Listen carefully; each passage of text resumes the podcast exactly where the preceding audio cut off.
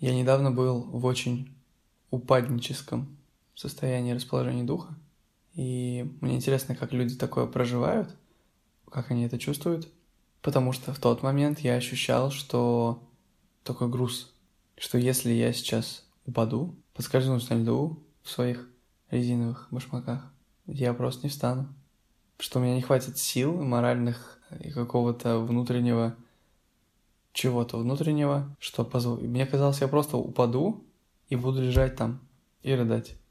Потом-то я, конечно, понял, что я бы все равно поднялся и все равно пошел дальше. Я бы тебя поднял, у нас была встреча запланирована. Где ты лежишь? Ну скажи. Адрес, точка локационная. У меня нет сил, Андрюх, где-то. С вами Дима, педагог без образования. И Андрей, индивидуальный предприниматель. И неизбежное Здесь.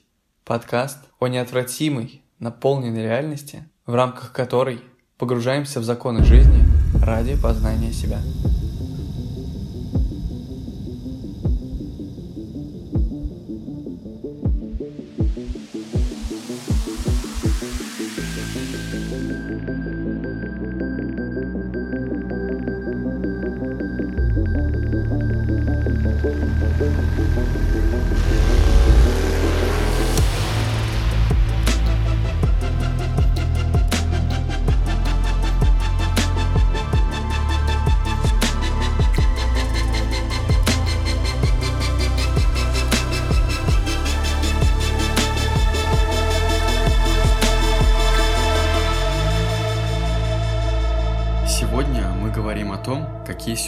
Нам преподносит жизнь и как с ними совладать. Как достойно выдержать тот или иной удар. Тот пример, который ты только что озвучил, звучал чертовски ужасно, Ну, как есть. Поэтому особенно интересно разобраться в том, как в дальнейшем перенастроить себя и выйти из этого состояния. Бывал ли ты в подобных ситуациях и как ты ощущаешь эти переживания? Да, у меня была похожая ситуация, но все равно я сейчас ее вспоминаю, она, мне кажется, не настолько ужасной, как э, то, что ты описал сейчас. Может быть, э, дело в том, что твоя ситуация более свежа, в результате чего слышится, что все так и есть. Ну да, когда ты проживаешь это в моменте, это гораздо. А потом я тоже многие ситуации просматриваю в своей жизни и понимаю, что хм, интересно, я уже не помню, как это было. У меня похожее состояние морального истощения наступает в тот момент, когда, образно выражаясь, с меня падает корона того, что я сообразителен, достаточно сообразителен Мгм. в том или ином вопросе. Когда я понимаю, что я не настолько умен, насколько мне казалось. В частности, когда речь заходит про ситуации, когда тебя могут как-то обмануть, я всегда это четко отслеживаю. И я никогда не попадаюсь в такие ситуации, чтобы меня мог кто-то развести хоть на что-то. Мгм. И как-то раз мне нужно было сделать операцию, выжечь лазером участок кожи. В тот момент я находился в Тольятти. Мгм. Это как раз только-только наступил Новый год. Я уже не помню, какой, 17-й, 18-й. И я искал клинику, которая могла бы с этим справиться. И по факту, в тот момент, пока я был а, в отпуске, только частная клиника в Комсомольске могла предоставить такую услугу. Если все максимально сократить и перейти к сути, то меня по телефону проинформировали одним образом, Потом, когда я приехал туда, заплатил за консультацию, Мгм. платил наперед, прождал 40 минут от того времени, когда я уже должен был зайти. И в итоге врач меня консультировал в лучшем случае минуты две. Он мне ничего нового не сказал из Мгм. того, чтобы я не знал. Я думаю, ну ладно. В любом случае, это консультация, это их процедура для дополнительного денежного навара. Мгм. Я изначально себе отдавал в этом отчет, я прекрасно это понимал, был к этому готов. Но затем, когда мы подошли к стойке оплаты, мне врач называет сумму, которая превышает ту, которую мне называли по телефону чуть ли не в три раза. М. И здесь я откровенно разозлился, сказал, что мы не так договаривались, объяснил, что я недоволен консультацией, и вся эта ситуация мне сейчас очень не нравится. Мне пояснили, что по факту тот оперируемый участок не совсем стандартный, и там есть дополнительные сложности, в результате чего цена выше. Это не отменило того, что это должно все заранее проговариваться и предупреждаться об этом. Что цена может быть выше, Да. и не в три раза. Да. В результате ситуация сложилась таким образом, что у меня было два пути. Первый путь – смириться с тем, что я просто так отдал деньги за консультацию и уехать, так не выполнив операции в течение своего отпуска. Ну и причем ты уехал, получается, далеко, прождал, вложил в это свое время. Да. И второй путь – это отдать ту сумму, которую мне назвали,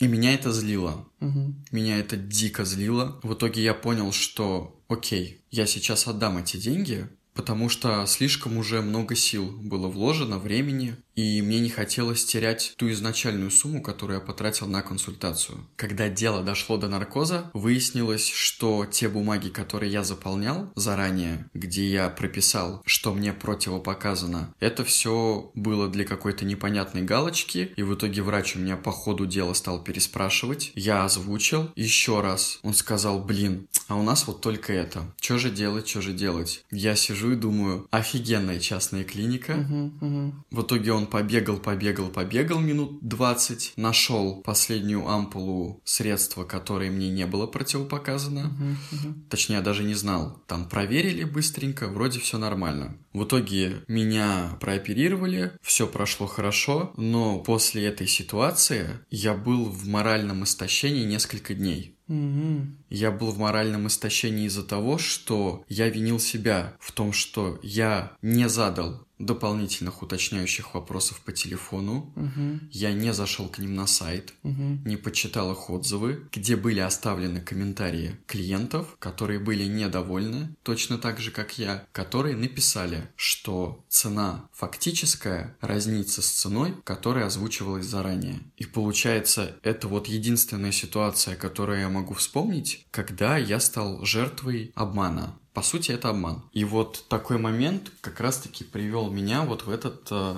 моральный упадок. Ты говоришь, что ты чувствовал упадок несколько дней после этого. Да, Как это выражалось? В чем? Как ты себя ощущал? Подавлено, у меня не было энергии и сил на что-либо. Это было связано с тем, что я жестко натупил, заранее не промониторив досконально ситуацию. Это понятно. Просто мне почему-то сейчас, пока ты рассказывал, вспомнилось, что в таких ситуациях, часто в состояниях упадка, подавленности, люди используют формулировки в духе «потерял вкус к жизни», у людей возникает ощущение серости, и типа даже еда становится безвкусной. Было ли у тебя что-то подобное, что ты, даже если кушал, если что-то делал, чувствовал некоторую бессмысленность этого? Нет, э, с вкусовыми рецепторами у меня было все в порядке. Очень круто, что ты сказал про серость. Вот ощущение серости у меня было. Это было очень похоже на то, что было продемонстрировано в фильме «Области тьмы». На английском он называется «Limitless». Это фантастика, где один из героев принимал особую таблетку, и у него была яркая, сочная, наполненная всеми цветами картинка, и когда эффект таблетки пропадал, он как будто бы падал в темную дыру, и была сплошная серость. Вот в тот момент у меня было ощущение того, что я как будто бы был под каким-то наркотиком, меня этого наркотика лишили, и вот мир превратился в такой серый пейзаж. Мгм. И у тебя возникли мысли о том, что ты сейчас упадешь, и может быть даже не встанешь какое-то время. У тебя было какое-то похожее видение серости картинки, отсутствие вкуса у пищи и так далее? А, С серостью у меня нет ассоциаций, и, как видишь, я вспомнил это достаточно внезапно, этот образ, проникший в массовую культуру. Серости, ощущения серости у меня не было. Я все равно видел краски жизни, да, может быть, немножко потускневшими, но все-таки это были краски, все-таки это были цвета. Все-таки это было что-то, что цепляло, заставляло чувствовать жизнь в новых ее аспектах или в аспектах, которые, может быть, не самые приятные, но они так или иначе тебя все равно связывают с жизнью. А вот с питанием, да, я помню, что в такие моменты мне чаще всего не хочется есть вообще, и я, в принципе, не очень-то за этим слежу. Я могу целые сутки не есть вообще, или могу есть какую-нибудь ерунду. А тут у меня из-за упадка, из-за того, что у меня опустились руки, у меня не было желания даже заниматься, ну, вот этим. Просто мне было лень поесть. И я себя, когда я более-менее пришел в себя после этого состояния, я тут же себя заставлял идти и заниматься такими вещами, которые кажутся бессмысленными в этот момент. Зачем есть, когда происходит столько интересного в голове? Столько переживаний, проблем. Мое любимое. Кстати, да, э, по поводу есть, поскольку я в тот момент был в отпуске и находился с родителями, э, возможно, я вот этого момента так не прочувствовал, поскольку в у меня было еду, да? королевское обслуживание 24 на 7. И по поводу серости я не имел в виду, что прям все серое, естественно, цвета я видел, я же не спятил. Цвета были, как ты правильно выразился, потускневшими. Угу. Получается, есть какие-то схожие симптомы у людей, которые испытывают серьезный моральный упадок. И хотя симптомы, которые мы описываем, звучат похоже, все-таки мне кажется, что люди очень по-разному переживают вот этот внутренний упадок и столкновение с ним. И в моем случае это, конечно, больше такая глубокая грусть, тоска, страдания, выраженные в активном горе даже, может быть, это можно было бы назвать. И я помню, был сложный эмоциональный момент, когда я уехал в другой город, улетел, и знал, что я там столкнусь с огромным количеством боли, которую мне нужно будет как-то в себе переварить. И это все сопровождалось тем, что я тогда ночевал в палатке, и, видимо, пока я добирался до этого места, я немножко простыл. Дополнительно еще как-то физически, может быть, перенапрягся, а может быть, просто действительно меня продуло. И я днем поставил палатку где-то в глуши леса на холмике. И когда уходил, я внимательно просмотрел территорию, Говорю себе, надо запомнить, надо запомнить. Но в итоге возвращался к палатке я уже поздно ночью, и ничего не было видно. Я не мог найти ни одного элемента, который бы мне подсказывал, где моя палатка. И я уже на тот момент возвращался типа часа в два ночи, и мне ужасно хотелось спать с учетом того, что я был простывший, и у меня просто уже не было сил физических, я иду, начинаю бродить по лесу и понимаю, что я не могу найти палатку. Капает дождик, мне холодно, я не могу ничего с этим сделать, я ищу эту долбанную палатку, хожу, хожу, хожу, пытаюсь вспомнить, где же я мог ее оставить, корю себя, ругаю за то, что как ты мог, типа, не сделать фотографии, потом себя останавливаю, говорю, подожди, в следующий раз делаешь так. И как-то вот очень внутренне идет борьба, чтобы вместо того, чтобы как-то себя ругать, я что-то пытался сделать. Я помню, я хожу-хожу по территории, в какой-то момент я так устаю, что я просто сажусь на пенек и тоже сижу и понимаю, что вот я бы сейчас разрыдался, хорошо, что я этого не умею. Потому что я посидел, посидел, делаю такой вздох, встаю и опять иду искать. Опять иду искать, опять ничего не нахожу, опять сажусь на пенек. Опять сижу на пеньке, дождик капает. И я такой, ну, кажется, я так просижу до самого утра, а утром найду палатку. Потом такой, до самого утра. У меня нет сил сидеть до самого утра. Что за что происходит? И вот я ощущаю всю безнадежность ситуации, ощущаю все глубокое одиночество в этой ситуации, потому что никто мне в этой ситуации помочь не может, никто не придет. В какой-то момент у меня была мысль зайти там в какой-то домик неподалеку, но это не жилой дом, поэтому там никого не было. Или там все было закрыто. Я опять походил, опять сел и говорю себе, ну начни с самого начала. Я спустился опять к началу холма, опять начал подниматься. И так я делал несколько раз. Я искал, наверное, эту палатку около часа с лишним. И несколько раз садился за пенек. Жестко. Но, но в какой-то момент я все-таки ее нашел и был ужасно рад. Хорошее словосочетание. Ужасно рад. Ужасно рад. А как ты еще это опишешь? Я и говорю хорошее словосочетание без какого-либо сарказма. Ужасная ситуация, рад, что она разрешилась.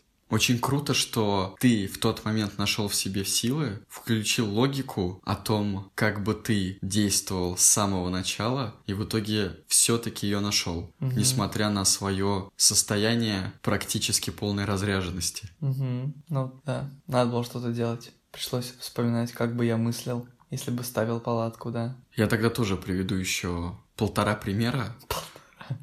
Недавно, совсем который произошел, я после курсов э, забыл телефон в помещении, где мы занимались, и мы были последней группой, после которой все закрылось. И это было очень критично, потому что у меня работа связана с огромным количеством звонков, и мне нужно всегда быть на связи. Я моментально вспомнил про то, что я оставил там телефон, но несмотря на это, когда я вернулся, я уже не смог туда попасть. Mm-hmm. И здесь, прежде всего, у меня, в отличие от тебя, проявилось ощущение, чувство не досады и одиночества, печали. Апатии. Апатия. У меня появилось ощущение злости. Я думал, ну как так? Как можно было забыть грёбаный телефон, когда он для тебя так важен, насколько нужно быть невнимательным mm. и несознательным? То есть злость направлена на самого себя, такая выраженная, Конечно. выраженная аутоагрессия, да? Наверное, это можно так назвать. Но дело в том, что здесь злость была направлена в нужное русло, Мгм. в том плане, что я действительно был целиком и полностью виноват в сложившейся ситуации, поэтому почему бы не немного не акцентировать на этом момент. Либо еще один пример. Когда я учился в кадетском корпусе, у нас были увольнительные, то есть выходные дни. И после очередных выходных дней нас собрали на плацу рано утром, где проводилась поверка личностного состава. На плацу находилось три роты. Это примерно сколько человек? Плюс-минус 300 человек. Мгм. И акцентировали внимание на ребятах, которые как-то отличились, в том числе в худшую сторону. И тут называют мою фамилию. Я знаю, что я один во всех трех ротах с такой фамилией. Мгм. И у меня тут же в голове миллион вариантов того, что произошло. Почему мне сделали строгий выговор. Непонятно. А тебе это было важно? Ты тогда переживал? Тебе не было пофиг на тот момент? Нет, мне не было пофиг, я переживал. Мне сделали строгий выговор, мне сделал генерал-майор. Я такой, ничего себе, забавно. На меня все ребята со взвода сразу начали коситься. Ты что сделал? Ты что сделал? Я ощущал себя в тот момент так, как будто бы я кого-то прикончил. И у нас был развод на жизнь. А, развод в учебные классы на первое занятие старший лейтенант поднимает меня, спрашивает, в чем дело, почему я не отдал приветствие какому-то офицеру. Когда мы находимся в форме, мы обязаны отдавать честь любому прошедшему офицеру. Когда мы находимся в гражданской одежде, с нас эти обязанности спадают. Я ему честно отвечаю, я не понимаю, о чем идет речь. Какому офицеру я не отдал честь? Там проходил какой-то парень в офицерской форме. Ну, я не считаю его офицером. Да, я думаю, если бы я так ответил, было бы веселее. И он мне говорит, что я прикидываюсь дурачком, нужно нести ответственность за свои поступки, что-то такое. На это я отвечаю, я не понимаю, о чем идет речь. Я понял, что я как будто бы не отдал какому-то офицеру честь, но этого не было. А тебя убеждали, что было. Знаешь, как это называется? Это называется жесткий газлайтинг. Меня в этом не убедили, потому что этого нахрен не было.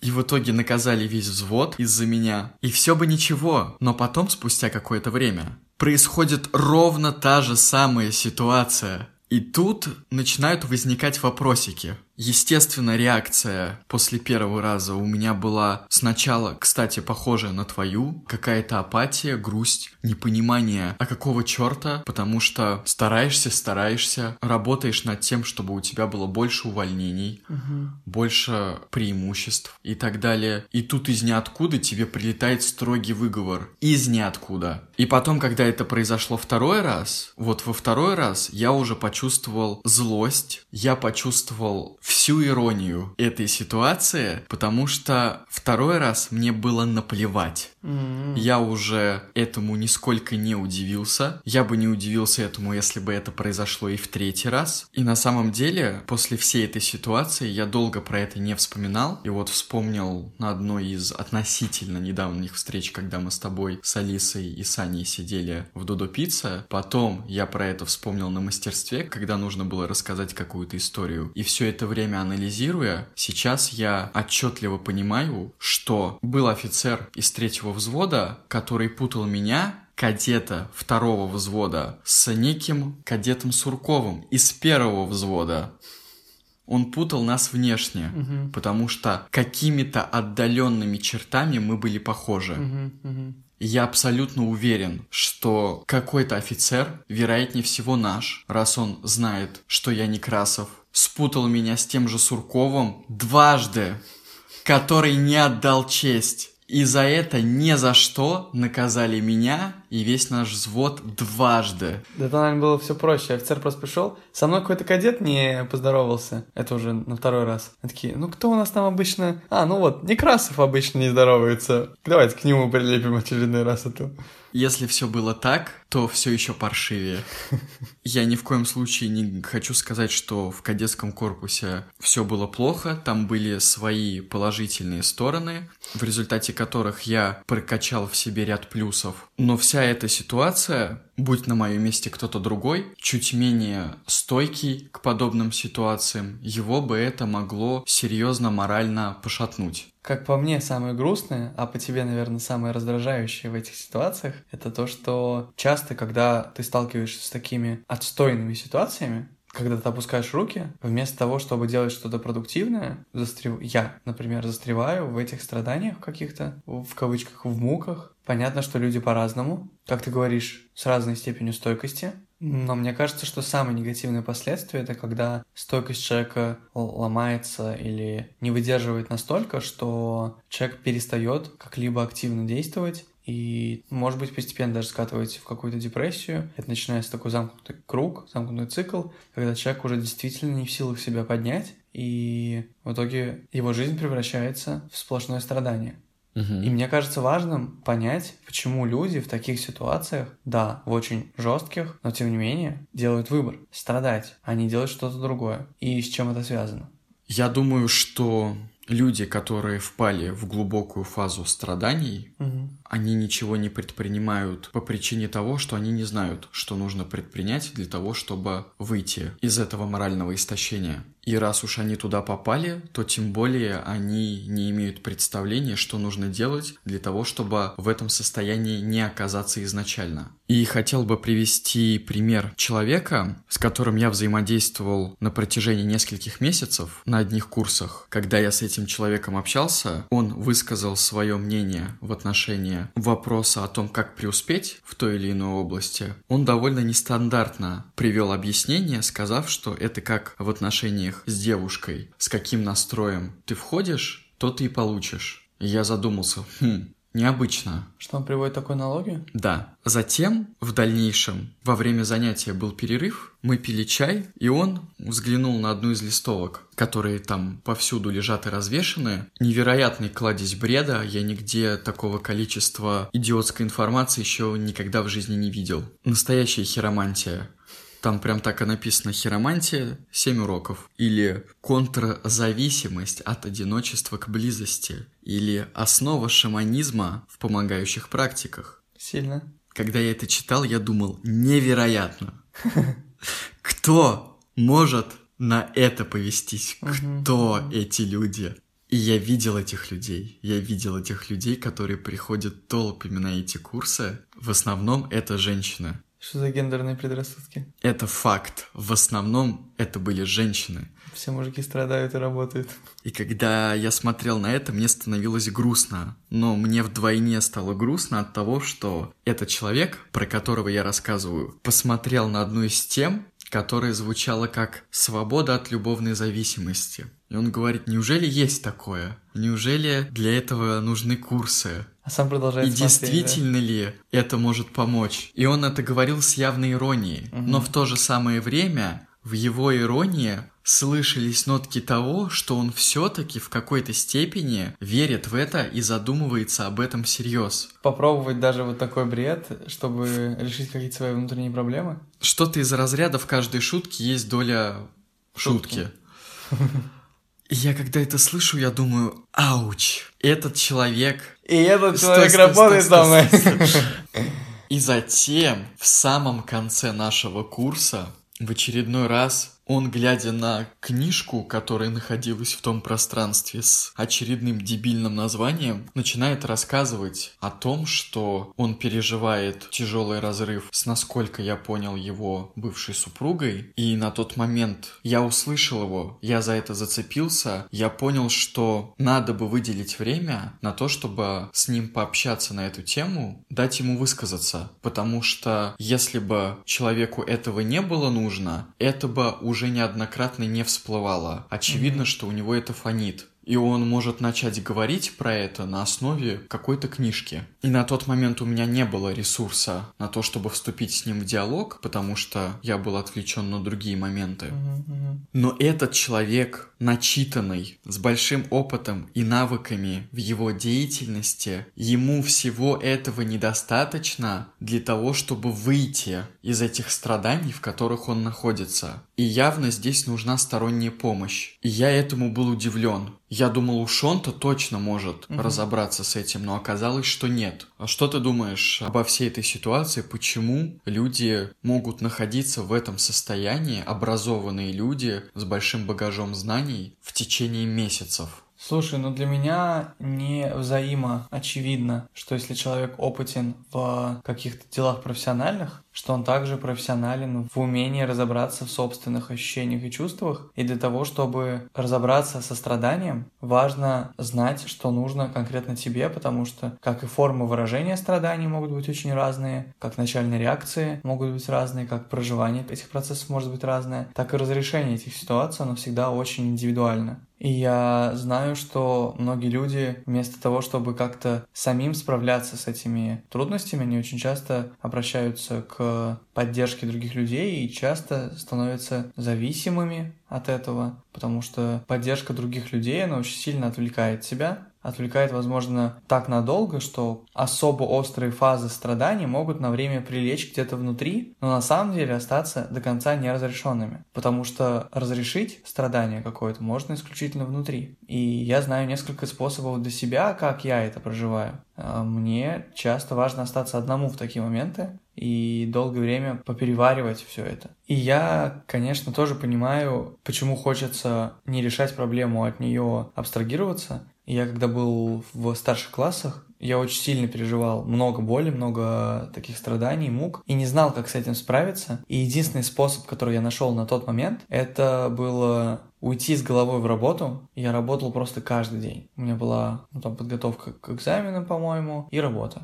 И я каждый день был в этом. И это то, что меня отвлекало от моих переживаний. Это то, благодаря чему мне становилось временно легче. На какой-то промежуток времени мне казалось, что так хорошо, что так лучше. Может быть, это действительно необходимая часть жизни, когда ты проходишь пик переживаний, когда тебе нужно справиться просто с накатывающей на тебя волной эмоциональной, с которой ты не можешь совладать, ты пытаешься от нее отвлечься, но потом ты все равно должен вернуться к тому, чтобы с этим проработать. И вот в тот период я понял, что мне отвлекание не помогает. Очень много времени уходит на то, чем бы я не хотел заниматься, просто потому что я пытаюсь заполнить время. Что моя жизнь начинает превращаться не во что-то, где я наслаждаюсь, а во что-то, где я бегу. И как можно дальше бегу от того, что во мне творится. Наверное, какие-то люди не приходят к этому осознанию и продолжают жить в таком ритме, постоянно убегая от своих собственных страданий. Особенно грустно смотреть на людей, которые уходят от проблем не с помощью трудовой терапии, а с помощью злоупотребления алкоголем. Это настолько грустное зрелище, что человек мало того, что не решает проблему, он себе наживает дополнительную, не менее серьезную. А, и действительно способов убежать их довольно много. И есть, как ты говоришь, такие вот негативно сказывающиеся на физическом здоровье, на каком-то моральном статусе, потому что некоторые люди в этом аффекте, или как это называется, они начинают реально творить какой-то беспредел, за который им потом самим же стыдно, но они таким образом отвлекаются. И это все говорит о том, что люди не умеют искать свой способ реального разрешения этого внутреннего, возможно, конфликта, а возможно, просто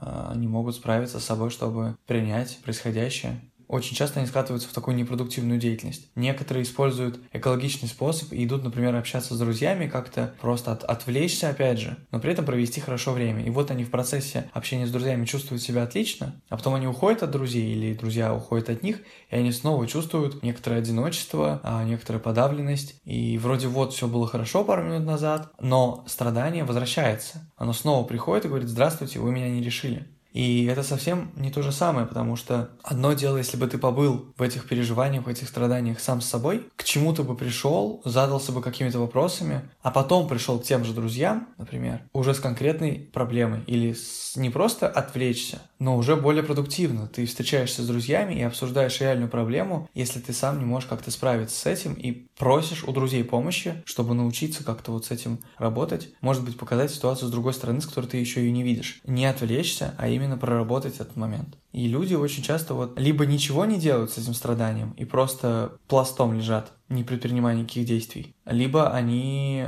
очень часто стараются отвлечься вместо того, чтобы и мне кажется, это серьезной проблемой Мгм. в, в этом случае. Хотел уточнить про твой активный уход в трудовую деятельность в старших классах. С чем это было связано? Если не вдаваться в подробности, это, как часто бывает в подростковый период, Это мои чувства к человеку, который не мог ответить мне взаимностью. У нас все было очень сложно. И вот я пытался справиться как-то со своей влюбленностью.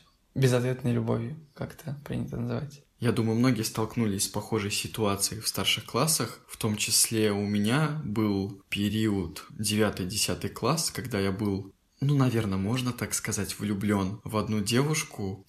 Почему нельзя? Почему это сомнение? Ты не уверен, что ты был в нее влюблен? Давно это было, много воды утекло.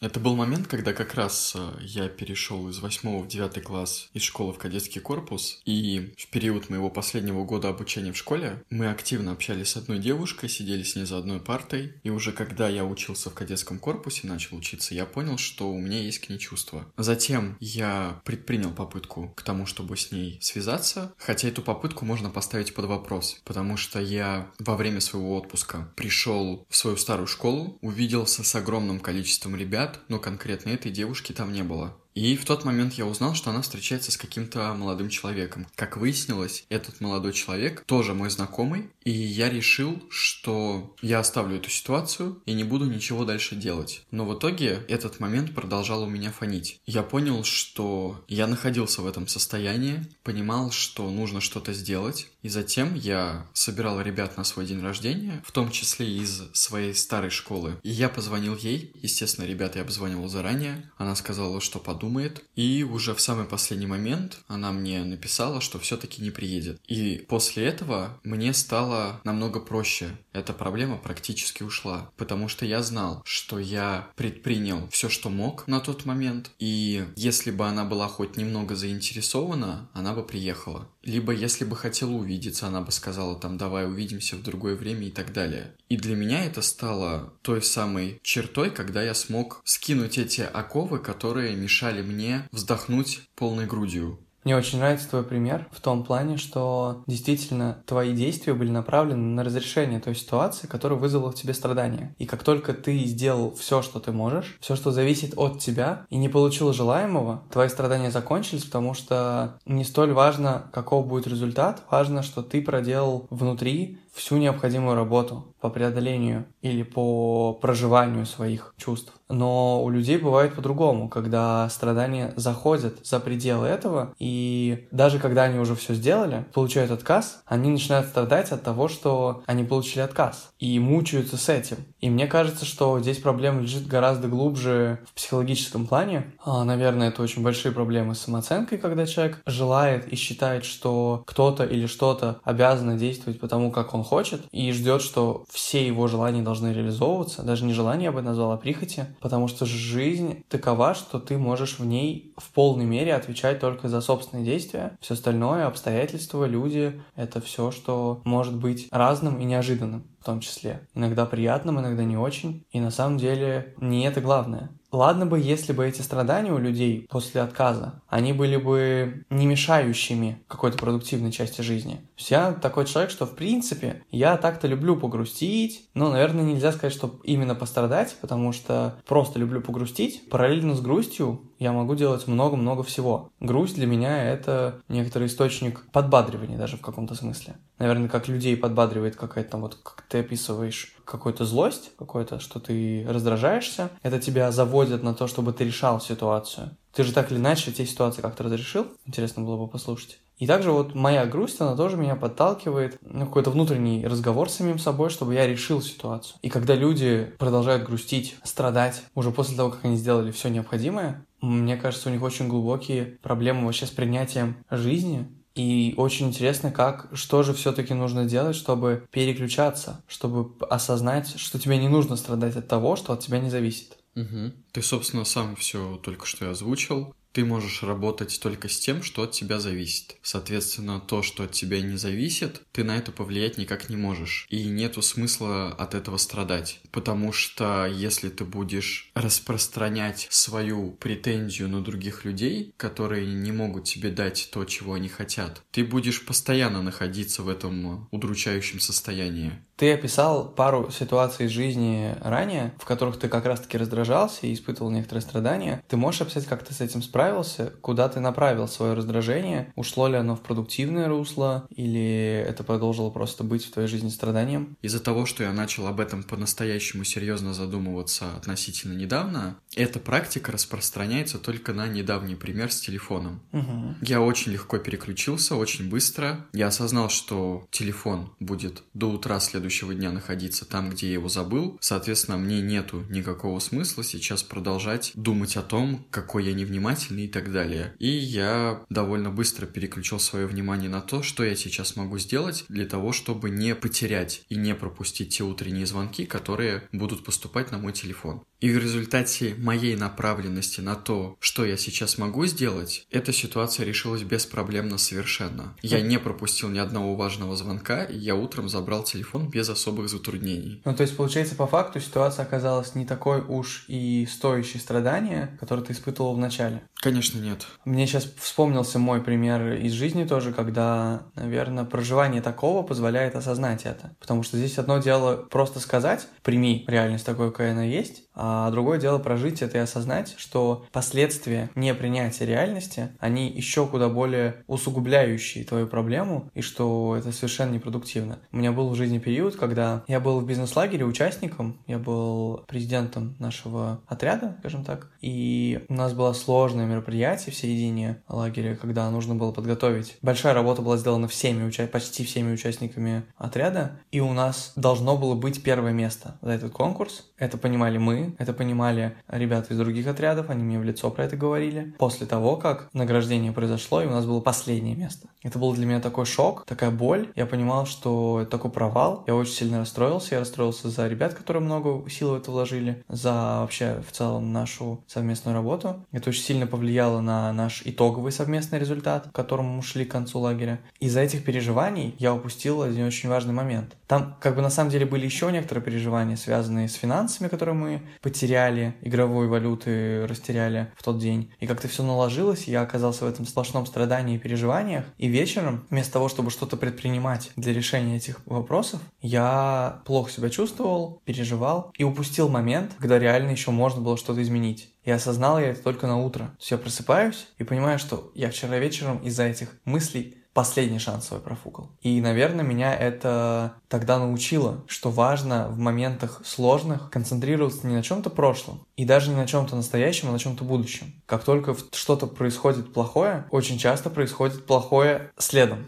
Очень часто события негативные, они рядом идут друг с дружкой, и важно в этот момент не раскисать, а как раз-таки сосредоточиться и понять, как решить ситуацию. И я понимаю, что с тех пор я практически никогда не скатывался в страдания настолько, чтобы меня это атрофировало. И вот та ситуация, что я описывал в самом начале про готовность упасть, это нечто очень-очень редкое в моей жизни. И даже здесь я осознавал, что на самом деле это просто так я сейчас переживаю, но если я упаду, я все равно себя заставлю встать и найду в себе последние какие-то какие-то силы, резервы, чтобы это сделать. И мне кажется очень важным для того, чтобы реально решить ситуацию, связанную со страданиями, а не пытаться от нее убегать. Это как минимум первое, остаться с самому собой, побыть, может быть, отложить какие-то встречи, а, может быть, э, взять выходной на работе или еще что-то, но дать себе возможность быть в этих страданиях, не пытаться от них убегать, потому что страдания — это точно такая же часть нашей жизни. Я с тобой согласен в том плане, что в страданиях нужно находиться, поскольку рано или поздно, если ты от них не убегаешь, наступит тот самый момент, когда ты начнешь анализировать эту ситуацию более глубоко и сможешь найти пути решения этой проблемы. Угу. Это, естественно, мы берем пример, когда человек с таким сталкивается впервые и еще с этим не имел опыта взаимодействия, потому что в противном случае человек изначально бы не дошел до такой глубокой стадии и заранее бы предпринимал все необходимые действия для того, чтобы в этой ситуации не оказаться. И мне здесь в качестве примера примера вспоминается трагедия Уильяма Шекспира, которую я сейчас читаю, «Гамлет. Принц датский». Там есть момент, где Гамлет после встречи с актерами уходит в своем монологе глубоко в свои страдания и занимается самобичеванием. Угу. И в финале его самокритики звучит прекрасная фраза «Очнись мой мозг». После которой он начинает анализировать ситуацию, искать логические пути решения, uh-huh, uh-huh. анализировать ее с разных сторон и в итоге приходит к решению, каким именно образом он на 100% убедится, виновен ли нынешний король в смерти короля прошлого его отца. Даже если ты не находишь решения, варясь в своих страданиях, как ты говорил до этого, ты можешь обратиться к своим друзьям и обсудить с ними эту проблему совместно. Не сходить куда-то потусить, а именно поработать над тем, что тебя сейчас очень сильно беспокоит и не дает тебе чувство полноценности. И в этом плане страдание — это офигенный механизм, которым обладают люди, который как раз-таки сигнализирует тебе о том, что займись собой, с тобой что-то не так, поработай над собой, разберись, в чем твоя проблема. И когда я впервые об этом задумался и осознал, я подумал, блин, как же охрененно быть человеком. Да, я с тобой согласен, что страдание не бывает беспричинным, и на самом деле, ну, хоть ситуация с друзьями для меня костыль, а, мне кажется, человек способен сам а, решать эти вопросы. Это костыль, который может позволить тебе справиться, может быть, с ситуацией накопившейся очень уже огромной, с которой ты реально уже сам не справляешься, но это только до поры до времени и только для того, чтобы ты потом сам научился проводить этот анализ, который делает Гамлет, переходя от страданий к реальным размышлениям о действиях, что делать и как решать, к логическим. И мне кажется очень крутым, что в действительности наши страдания, как сигнальная система, она, исходящая из наших чувств, из наших переживаний, она не дает ответов. Она дает только сигнал о том, что у тебя проблемы, чувак, их надо решать. Срочно, срочно. И он тебя всячески пытается сфокусировать на этом. Но решить твои проблемы, решить твои страдания может исключительно твое мышление и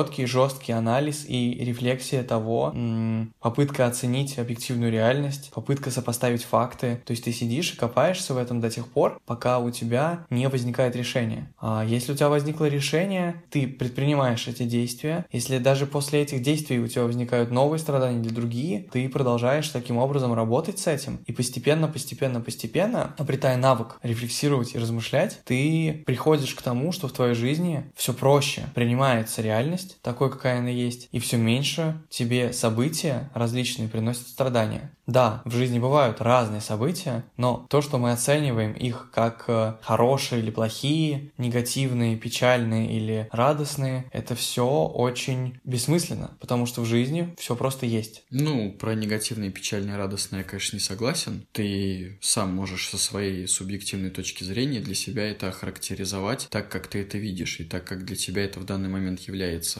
Ну, да, я здесь э, не говорю о том, что нужно обесцветить угу. все переживания, я здесь скорее о том, что все переживания, которые в твоей жизни присутствуют и есть, это неплохо. То есть даже печальные и страдальческие периоды твоей жизни — это неплохо, это хорошо. Все, что есть, это прекрасно. Жизнь прекрасна. И как только ты глубоко это осознаешь, даже в самые тяжелые периоды своей жизни ты будешь испытывать некоторое глубокое, хочется сказать, духовное наслаждение тем, что ты, как ты говоришь, человек, и тем, что ты можешь с этим справиться на самом деле. И что раз твой организм тебе посылает сигналы страдания, твои чувства, это говорит о том, что твои чувства верят в то, что ты можешь с этим справиться, что надо с этим что-то делать. Что-то. Мне нравится тебе формулировка «верить». Чувства верят. Ну да. Ты немножко, обалдел, что ли? Немножко эзотерично. Ты что несешь? Мы что, на сеансе основ шаманизма?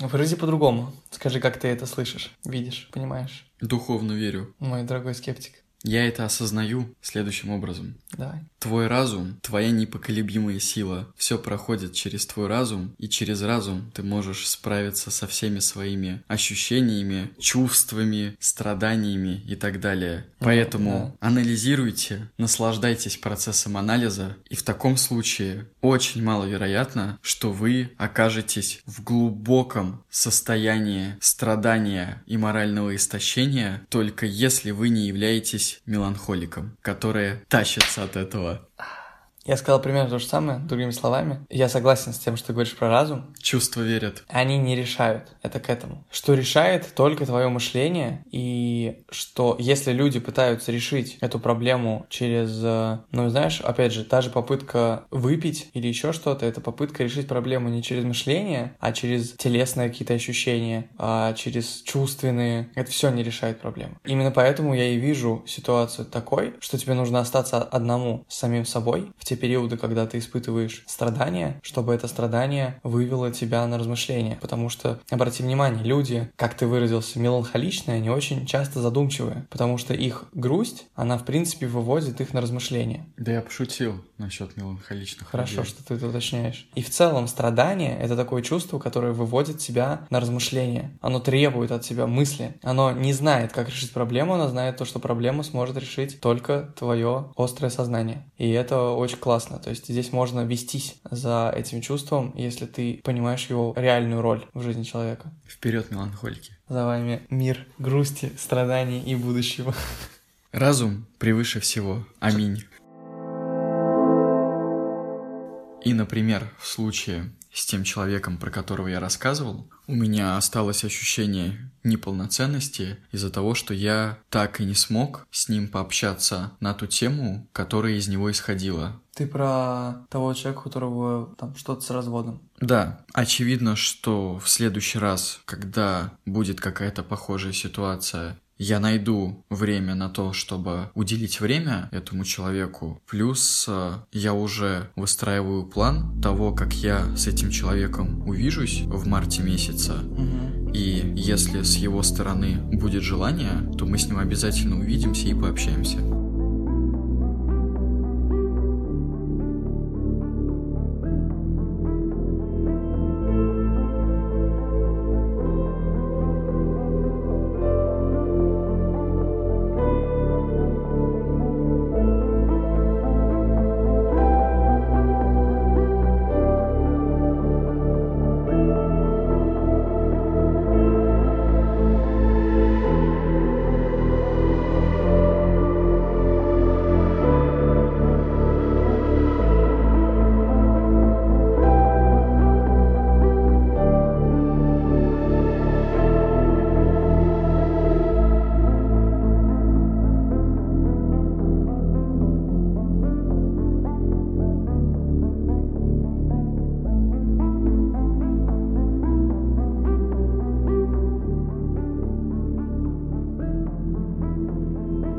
Если для тебя оказался содержателен выпуск подкаста «Неизбежное», Здесь.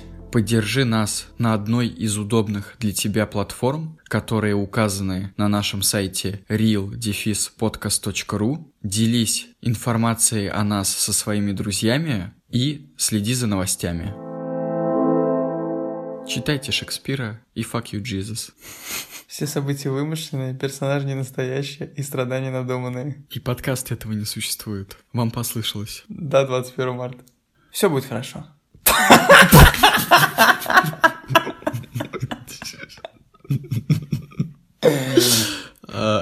Самые Господь вам поможет. Самые отстойные фразы, которые ты Клянусь вам.